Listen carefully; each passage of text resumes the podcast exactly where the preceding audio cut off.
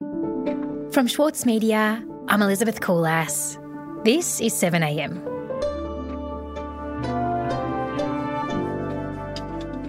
There's a widening gap in Australia between the life expectancy of the rich and the poor.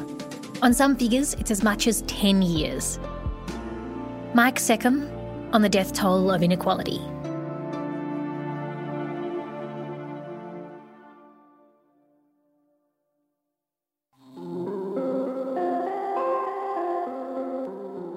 You know, there's great news on the horizon for Australia. I mean, the fact that we are living longer is great news. And, you know, it's quite, kind of remarkable that somewhere in the world today, it's, it's highly probable that a child has been born that's going to live to 150. So, Mike, life expectancy, it sort of feels like one of those headline figures that always seems to be going up. And whenever you hear it in the news, you hear kind of the same message we're living longer and longer. How true is that actually? Well, it has been true for a very long time, for over 100 years. You know, our life expectancy has been consistently rising, and Australia has one of the highest life expectancies in the world. Only last week, we had new figures out from the Australian Bureau of Statistics boasting that Australia had achieved new record highs in life expectancy, and that a child born today could expect to live around 83 years on average. Mike Seccombe is the Saturday paper's national correspondent. But that's the average, and the details are a lot more complicated than that. Lots of factors influence that life expectancy figure, and one of them is who it actually applies to. So, you know, it can be the case that if some people are doing a lot better and other people are doing a bit worse, it can appear to go up even though it is not doing so for some people.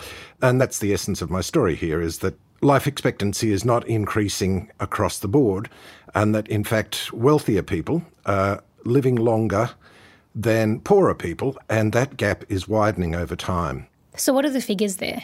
So, at the moment, the bottom 20% of the, the population, the bottom quintile as they call it, enjoys around six years less life than people in the top quintile. And that's a statistic that comes to me from Philip Clarke, who's a, a professor at the School of Population Health at Melbourne University. And he says that, that not only is that age gap there, but it's getting bigger at quite a rate of knots. If you go down to the bottom 10% of the population, the life expectancy gap is about 10 years, which is a lot of life to miss out on. So tell me about why this doesn't get more attention, because that seems like a big deal, that there's this almost decade long gap in life expectancy. Right, well, it doesn't get attention because essentially Australia doesn't have very good data on the subject. Like I said, the official ABS data just looks at the averages. But there are some academics doing studies into this. Torrens University has been looking at the rates of premature deaths, as they call them. Premature meaning people who die before the age of 75, so, you know, who die earlier than the average life expectancy. And they've been looking at that over the past 25 years. And between 1987 and 2015, premature mortality dropped sharply across the board, so 40% on average. But once again, that decline wasn't equal. And once again, the gap between the rich and the poor grew. So we know that in the late 1980s, the most disadvantaged 20% of the population were 60% more likely to die prematurely. They were almost 100% more likely to die prematurely. So, so, you know, it almost doubled. And a similar trend was measured for women. So is our life expectancy then going backwards in Australia? Well, not yet, not on average, but we seem to be heading in that direction. If you have a look at the uh, the long term trends, they're definitely flattening out. And uh, over the past couple of reports from the Bureau of Statistics, we have seen in some cohorts in some states, life expectancy has actually declined marginally. But in other countries, it's a much more pronounced trend.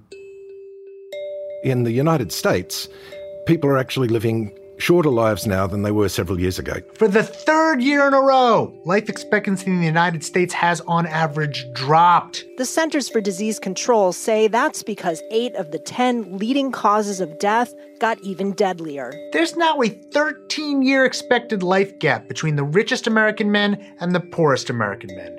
The gap for women is 14 years. The US life expectancy has been declining for three or four years now. And what they find in the United States is that the decline in the overall uh, life expectancy has been driven by increasing mortality rates for one group in particular, which is um, largely white, working class, middle aged people. Not very well educated, finished high school but haven't done any post school qualifications. And their mortality rates have increased so dramatically that it skews the average for the entire nation. And they're dying what have been called rather dramatically deaths of despair by the researchers. The causes of death tend to be substance abuse, alcohol related disease, suicide, and various other lifestyle related diseases. Hmm.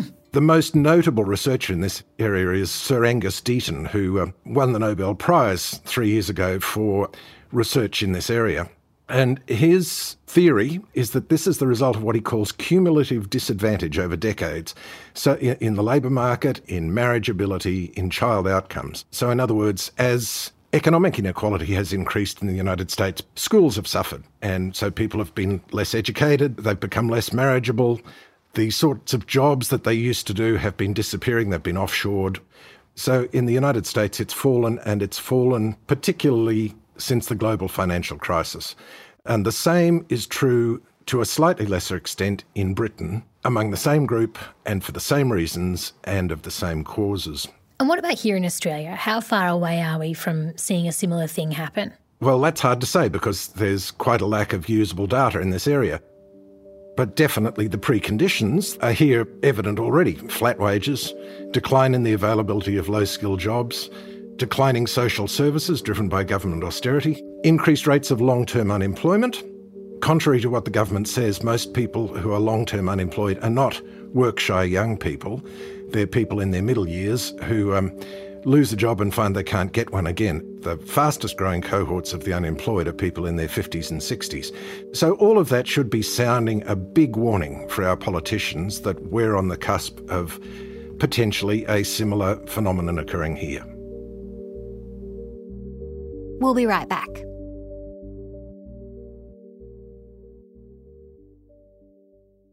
Need a reminder of what political leadership looks like?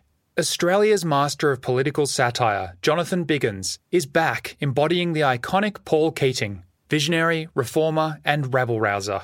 Due to overwhelming demand, one man comedy The Gospel According to Paul is returning to the Opera House, on from the 4th to 23rd of June for its final term ever. Secure your tickets now at sydneyoperahouse.com for an unforgettable evening. For Sloane Crosley, writing about the loss of a friend may not have provided catharsis, but it did allow for the possibility of a better ending.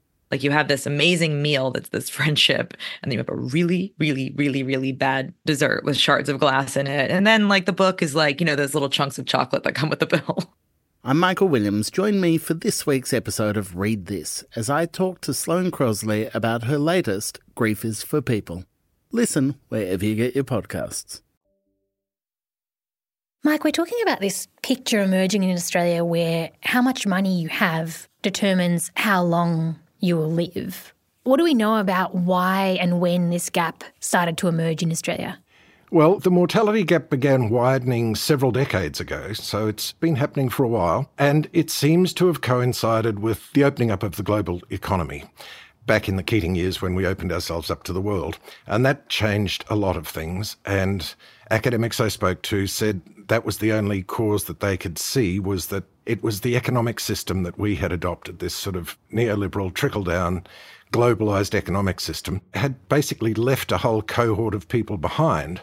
And as a result, they were dying those deaths of despair that I spoke about earlier. So, just to give you some examples of how this manifests itself, data from the Australian Institute of Health and Welfare shows that between 2001 and 2016, illicit drug use jumped among people in their 40s, not among younger people, and also increased somewhat for people in their 50s. It almost doubled. And it's been declining everywhere else. In 1997, 3.5 of every 100,000 Australian men in their 40s died from drug overdoses. Two decades later, that's grown to 18 so 3.5 to 18, which is a pretty sharp jump. Huge increase, yeah. Yeah, huge increase. And, and suicide rates have also been increasing significantly among both men and women in their 40s and 50s. And the median age of suicide is now 44. And in terms of, of the number of years of potential life lost, it is now the, the leading cause. Mike, I know the data is, is patchy in this area, but is there anything else that we know about this trend? What, what information do we have available? All sorts of lifestyle related diseases have been correlated with lower incomes, you know, smoking rates, obesity rates, uh, lack of exercise, things like that, all of, all of which impact on people's health in the long term. So the data's there, but it's, it's not well collated, I guess you could say, into a, you know, for want of a better term, a poverty line, a health poverty line at this stage. We, we can see the symptoms, but we can't really see the overall picture. Economic inequality is clearly a major factor in health inequality, and of course, vice versa, because uh, you know people with poor health are less capable of looking after themselves economically. People in the bottom 20% have seven fewer teeth on average than people in the top 20% which of course has an impact on their employment prospects. You know, you're not going to get a, a, job in the service sector if every time you open your mouth people wince.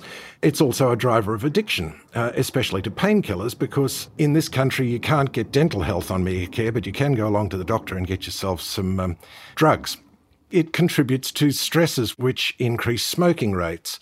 Poor people tend to have long commutes by vehicle, so they spend a lot of their days in the car. They don't have much time to exercise. They don't have as much green space in which to do it. So there's all sorts of indicators. And is anyone pushing back against this or, or proposing to do anything about it? There is one politician in particular who's um, who's been right at the forefront of this area of investigation, and that's Andrew Leigh from the Labor Party. Deputy Speaker, egalitarianism is a great Australian value. And over the last generation, inequality in Australia has been rising. He's also a professor of economics at the Australian National University, and he previously worked with, um, with Professor Clarke on this issue a few years ago. They were the first ones to quantify this, this life expectancy gap, the six year gap.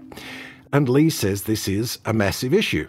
We've seen uh, wages rising much more rapidly at the top than at the bottom. Uh, we've got a time now, and inequality in Australia is a 75 year high.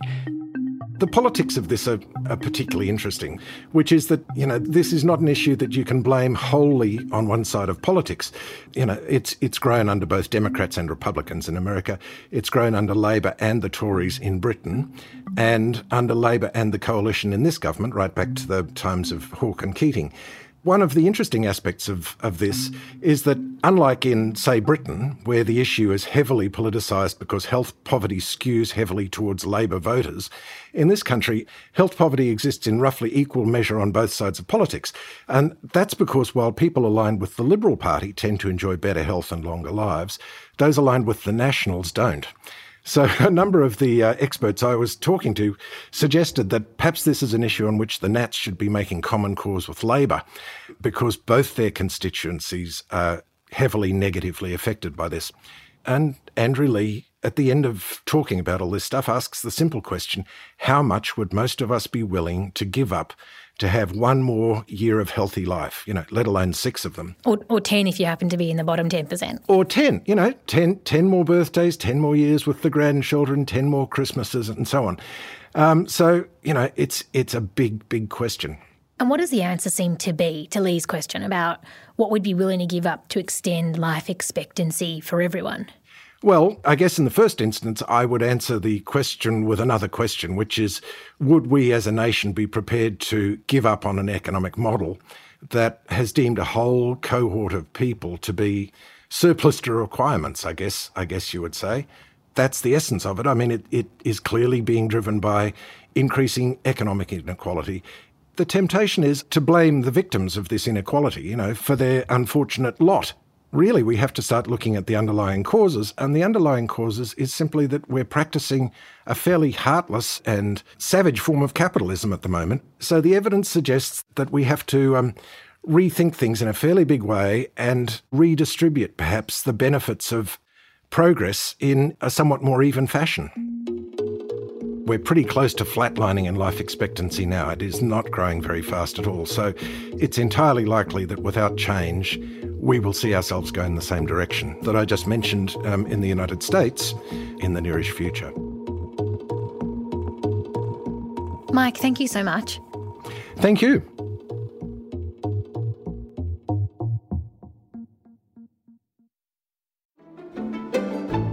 Join Richard Tognetti and the ACO for a bold and intrepid 2022 Featuring a live national concert season, their acclaimed on demand film series ACO's Studio Casts, and exciting programs from their new home in Sydney's Walsh Bay. Subscriptions now on sale at aco.com.au. Mahler's music embodies the very essence of humanity.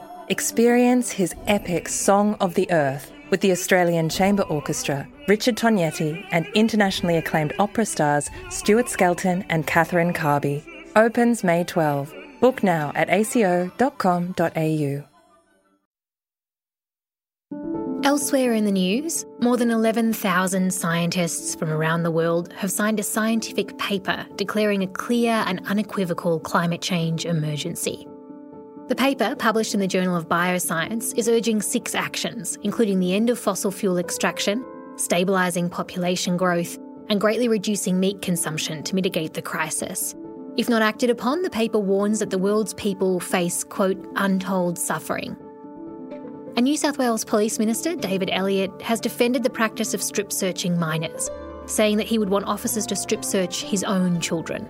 His statement follows the release of new data revealing that 122 underage girls have been strip searched by New South Wales Police since 2016. Two of those girls were 12 years old and eight of them were 13 years old.